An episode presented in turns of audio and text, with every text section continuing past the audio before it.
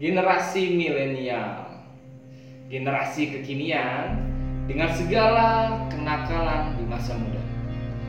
Anak-anak yang berusaha untuk terlihat keren agar keberadaannya diakui dunia. Rokok, tato, tawuran, dan bahkan narkoba. Bolos sekolah, nyontek. Ya keren kan? Sejak kapan merusak diri sendiri itu keren? Sorry, sorry.